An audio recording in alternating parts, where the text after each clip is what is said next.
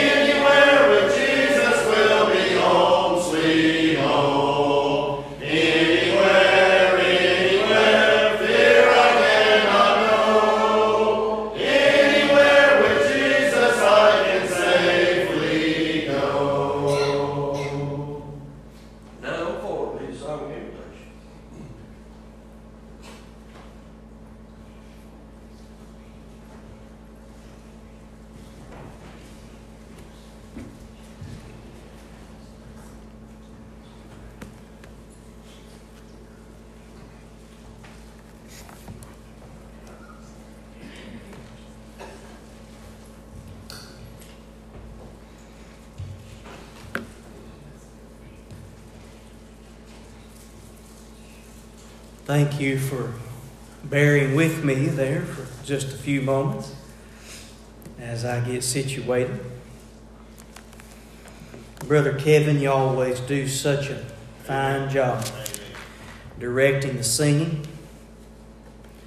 I want to echo that again from this morning. I think it needs to be said. And uh, excellent job by all the singers. I've jokingly said in the past that we have a fine choir in the Lord's church, every single member. you all sound great. It's a privilege to sing with you. And the singing tonight, as always, was fantastic. Brother Jimmy, excellent job with the scripture reading. Open in prayer is fantastic. Just appreciate everything that is done. Appreciate you. Always thankful for another privilege of standing before you to break open another portion of the bread of life we know as the Bible. Had a fantastic afternoon, and I hope that you have as well. And it's good to be together. This is the second time upon the first day of the week to worship with those of like and precious faith, our Father whom is in heaven. We're thankful for the Word. We're thankful for how it directs our steps and lights our path in life and the encouragement that comes from reading, and listening, and knowing the commands and associated promises in God's Word. And I forgot to mention this morning, and I do apologize. I I meant to mention in uh, before the sermon. I want to do it this evening, but thank you so much for praying for my dad. I appreciate that more than I can say. And thank you for praying for my father-in-law, Danny Parsons, as well. Uh, both seem to have made a complete recovery. Uh, my father in law is back to work now. Uh, he's semi retired, if you will. He works Monday through Thursday in a light maintenance job. He's 63 now, so he's back to that light maintenance job. And he seems to be in a normal, healthy walk of life. And it seems that his blood pressure, they've got the right medicine for him. It has decreased and is doing well, and at the top numbers never any more than 140 at the worst, and at one time it was 240. And that's when he had the brain bleed. So that has subsided as well. And I won't tell you what the bottom number was, or you'll really shake your head with that 240.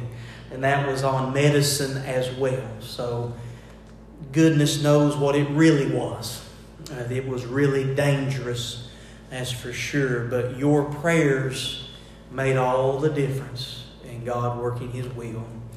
And with my dad, he's still taking some steroids. He's finishing those up. He does have CLL, which is a form of leukemia, a blood cancer.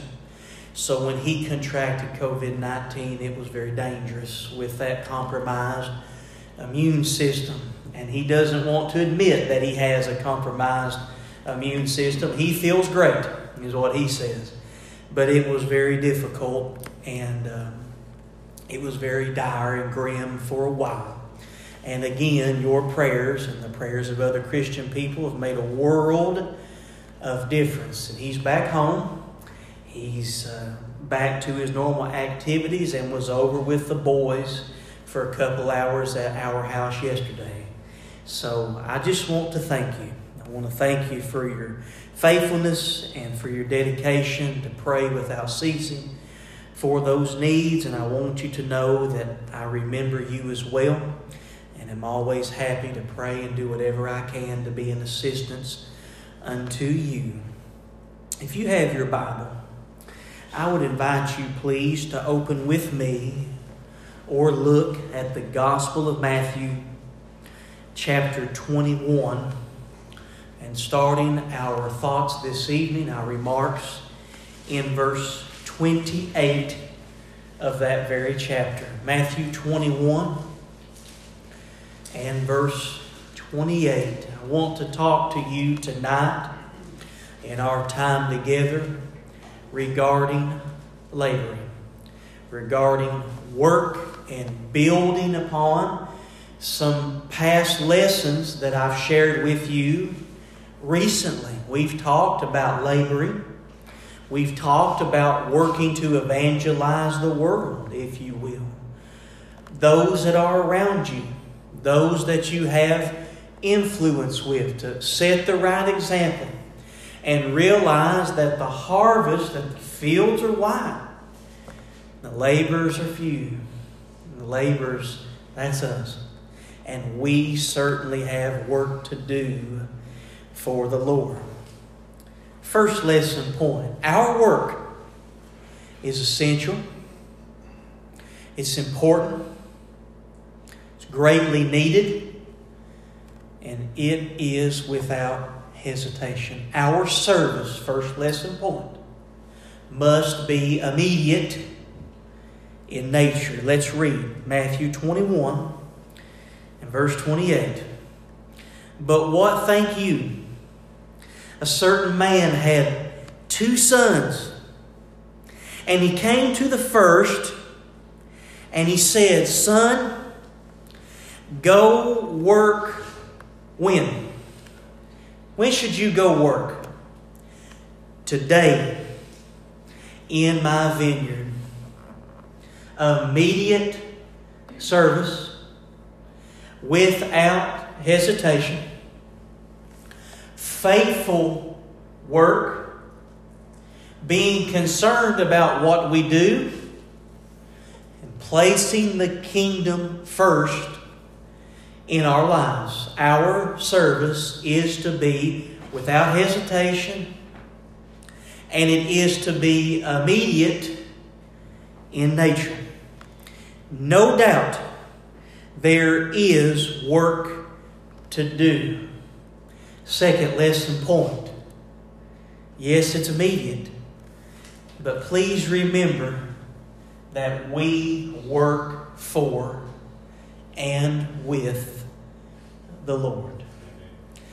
When you're doing the Lord's work, when you're teaching others, when you're studying His Word, when you're praying without ceasing, continuous, according to His will, you're striving to be a shining light, letting your good works shine before others that they may see them and glorify your Father whom is in heaven, your light, if you will. Please realize that you're working for and holding two thoughts together with God.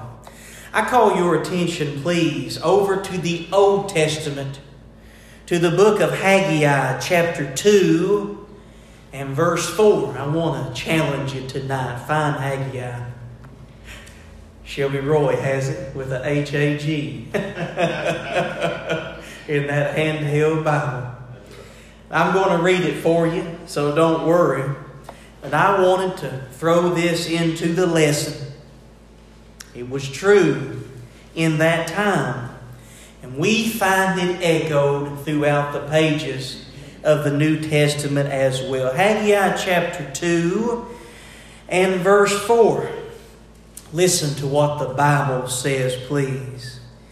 Yet now, be strong, O Zerubbabel, saith the Lord, and be strong, O Joshua, son of Josedech, the high priest, and be strong, all you people of the land, saith the Lord. Now, don't just stop there, not just in the strength. And that's to the man. God is giving that to the man. Be strong. Be strong. Be strong. And work. For I am with you. I want you to notice that. I want to highlight that for you this evening. Work, for I am with you, saith the Lord of hosts. You never walk alone in your service unto the Lord. He goes with you, and He is pleased with the work that we are willing of our own free will to do. God does not compulse us. He does not make you do anything. He gives you His Word and He asks you to love Him enough to do what He has commanded you to do. It's up to us. We can make the right decision or we can make a poor decision. But when we decide to love God enough to trust Him, follow Him, put His will and His ways first in our lives, seek His kingdom that way, make that right decision day in and day out. We work for Him and He works with us. And what a joy! Now I want to preview. Next Sunday morning is my intention to build upon this lesson and talk again about the joys of service unto the Lord, the grace, the mercy. And as we think about this season, where individuals think about peace and they think about joy front and center at this time of year, I want to remind you that all year long, from January to December in 2021, just as it was evident this year, there is peace, there is comfort, there is joy, there is goodwill every day for the one who follows the Lord, and there is work to do. Turn back, please, to the New Testament. Book of Mark. chapter 13 and verse 34, please. God has collective work for us to do, oh yes, but He has individual tasks as well. Mark chapter 13 and verse 34. Specialized and individualized work to do for every follower of God. Listen to what the book of Mark says. For the Son of Man is as a man taking a far journey who left his house, and notice what he did. He gave authority to his servants, and notice, and to how many? What's the Bible say? To every man his work, and commanded the porter to watch. Work for all of us to do. Now that begs the question, doesn't it? What work does God have for me to do? Now there's no doubt here in the local congregation of the Lord's Church in Stanford, we are overly and greatly blessed with a vibrant eldership, with a vibrant deaconship, and with a vibrant membership. But sometimes when you're so blessed, it's easy to step back and say, well, the elders do the work, the deacons do their work. We've got five or six men that preach and teach. What is there for little old me to do? But the Bible says that God has work for every person. Phone call, card in the mail, kind word, prayer daily, being present at the services, striving to be an encouragement. It's work that everyone can do. And please remember, haven't shared this with you in a while, but I want to. There is no such thing in the church as big I and little you. No such thing. Now we see that sometimes in those around us, in various groups, sometimes they elevate certain individuals. But in the Lord's church, that will never, ever be the case. If a man wants to come forward, share a lesson from God's Word, a scriptural lesson, I would be more than happy, always, to take a seat and listen to that man. If a lady is willing to teach other women and teach children, we are thrilled as long as that teaching is scriptural in nature. When we come together to sing praises, we're not featuring talent. We're not featuring an artist. It's not about glory for the singer. It's about the object of worship.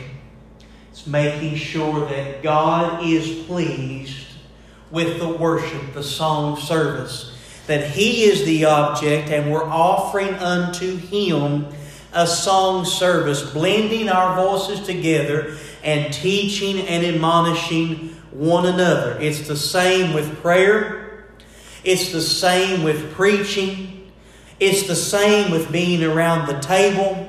And it's the same with free will given according to prosperity as we purpose within ourselves.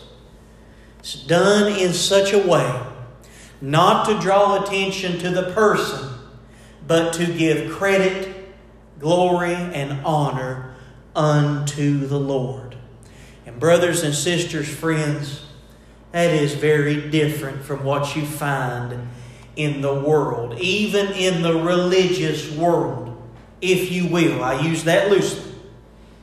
It's very different than what you find. We always want to make sure that every individual Christian realizes there is work individualized to the person for them to do. And all of us collectively wanting to please God with the work that is before us. Turn your Bibles, please, to 1 Corinthians chapter 15. And let's read a very, very familiar passage of Scripture, the very last verse, verse 58. And I enjoy reading, I enjoy sharing it with you, and it seems that it finds a way into my sermons week in and week out. I believe it's that important. God is looking for abundant laborers. Next lesson point. Please remember our service is immediate. Please remember that we work for and because He's so merciful with our Lord. Please remember that there is individual work for every Christian to do and to see to and through. And we want to be abundant in the labors that find themselves before us. 1 Corinthians 15 58. Beloved brethren, steadfast, unmovable, always abounding. And there's where I took the lesson point. Let's be abounding, growing in the work of the Lord, for as much as you know your labor is not in vain. I've said it before. It's the most important labor that can be done. We're building a case. I remember speaking with an individual that has spent his life working for 40 to 50 years in a factory setting. And that individual said to me, and maybe I've shared this with you, but it took hold. It resonated with me. I was younger. And he said unto me, When I die, I'm up in years now, and when my time comes, I would like my tombstone to say something besides he worked in a factory. I would like to be known more for just making car parts. Our work that is truly important, what we truly want to abound in, is the work for the Lord. That work follows us even to eternity. God knows. God notices. And Revelation 14 13 has taught us that our labors, even after we have gone on, still speak. The examples, the encouragement, the uplifting nature that we have for those around us, even when we depart this life, is still at work. Therefore, it is an abounding work. God is looking for abundant laborers. And we know this our labor is 100% beneficial and essential. In the book of Philippians, chapter 2, and verse 12, we find that in the field of our own lives, there is work. In the field of our own lives, there is labor, there is inventory to be taken. Wherefore, beloved, as you have always obeyed, do you want that said about you? I want that said about me. I want God to say that Brent Baker, with all his faults, strive to be obedient. And when he made a mistake, he took inventory of it. He tried to make it right. He asked for forgiveness. And he tried to go on getting back to doing what is pleasing. Would you like that said about you? As he always obeyed, not as in my presence only, but now much more in my absence. I thought about something. Brother Daniel and several others will appreciate this. The old saying is when the boss is away, the workers or the kids will play. Have you heard that? And I found that to be true. I have found that I work a little bit harder when my boss is present. At least I'm a little bit more cognizant of what's going on. And when she's gone, can relax just a little, right? Now, here's why I said, Brother Daniel, has nothing to do with that. It has to do with being a substitute teacher. Now, when I was in grade school, as we used to say, or middle school, we just looked forward to the day that Mr. or Mrs. So and so called in sick. Why? Because we knew the substitute was coming and we knew we were going to have fun. We're going to tell them things that aren't true. We're going to mess up the schedule. We're going to try to get more recess in fifth grade. Oh, of course, we go out at 1245, but we're going to tell them that. And we're going to hope they fall for it, right? Because the teacher was away, the kids would play. We look forward to that. Well, that's great until you become the substitute. And that happened to me. For a semester, I was the substitute and I got to pay. And my mom said, when you have your boys, you'll pay for your raising. Well, that started even before the boys. I paid for how I mistreated those poor substitutes.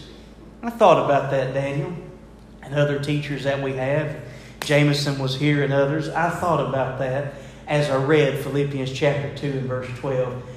These individuals were commended for being obedient even when no one is looking. Even when the substitute is there, if you will, I still find you doing what needs to be done. Now, we knew that we were going to pay for what we did the next day. We knew that when Mr. or Mrs. So and so came back and that note was written by the substitute, your class is awful, signed, that at 9 a.m., perhaps Mr. Hopkins is saying, What did you all do? And never let it happen again, right?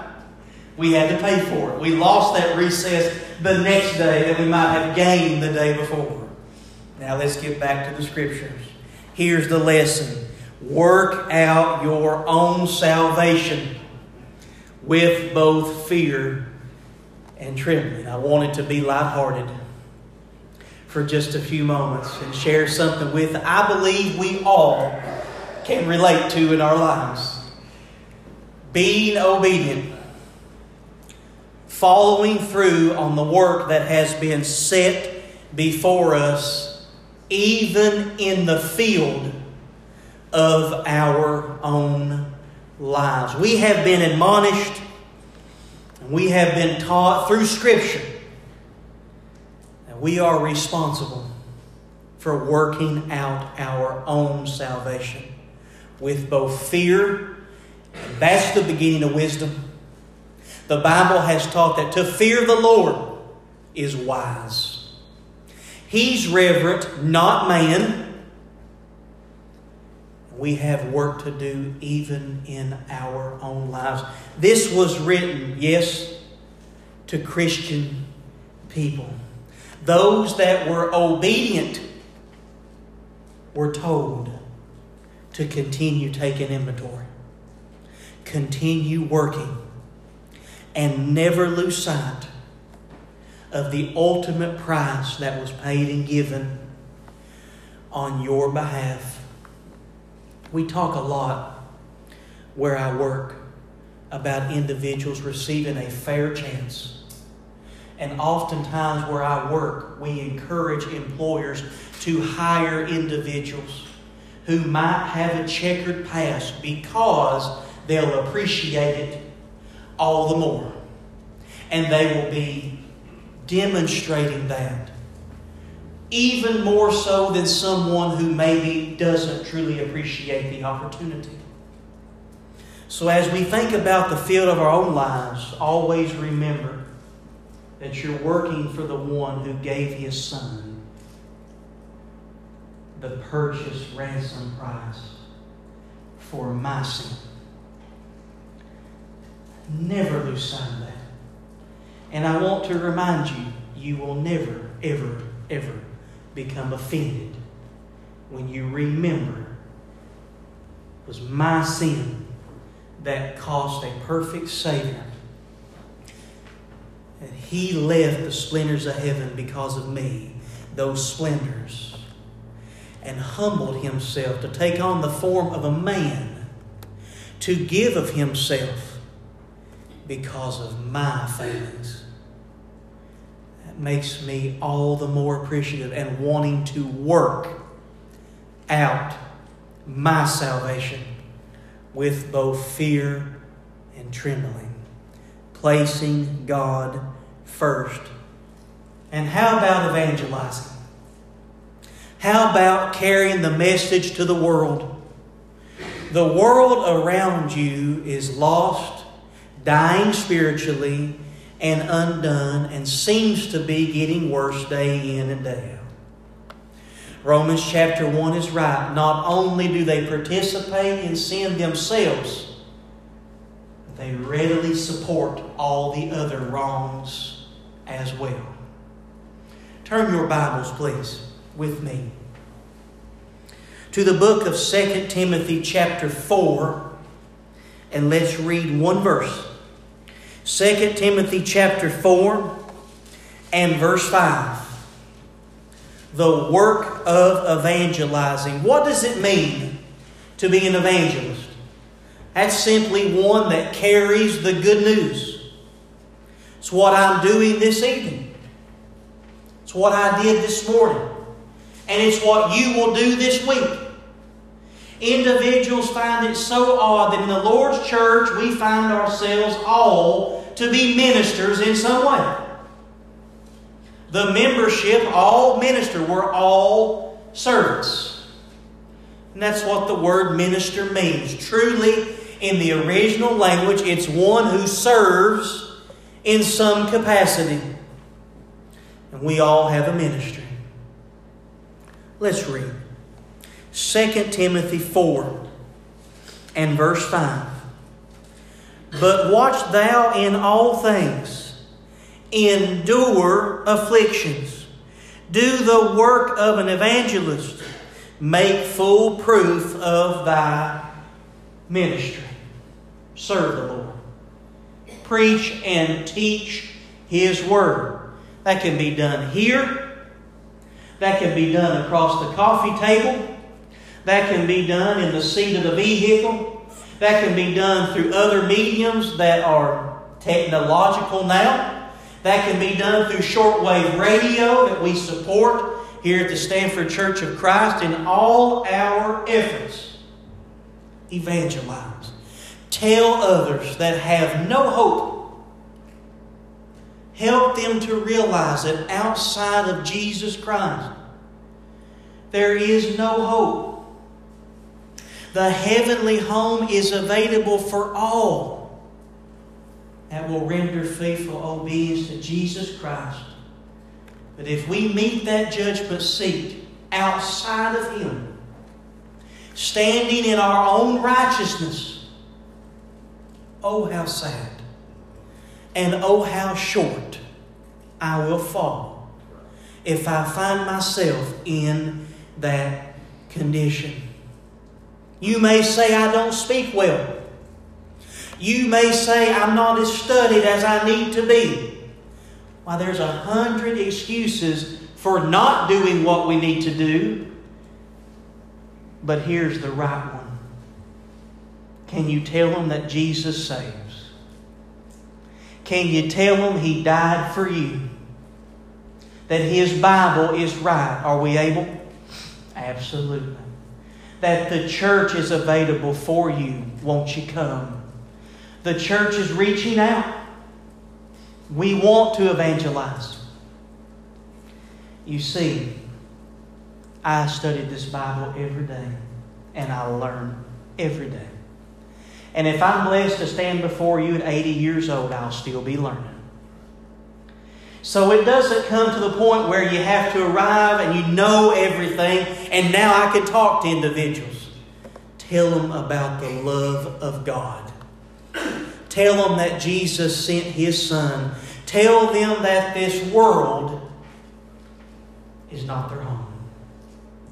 That it's going to be melted in fervent heat when God sends His Son back to judge the quick and the dead. Have you made preparation?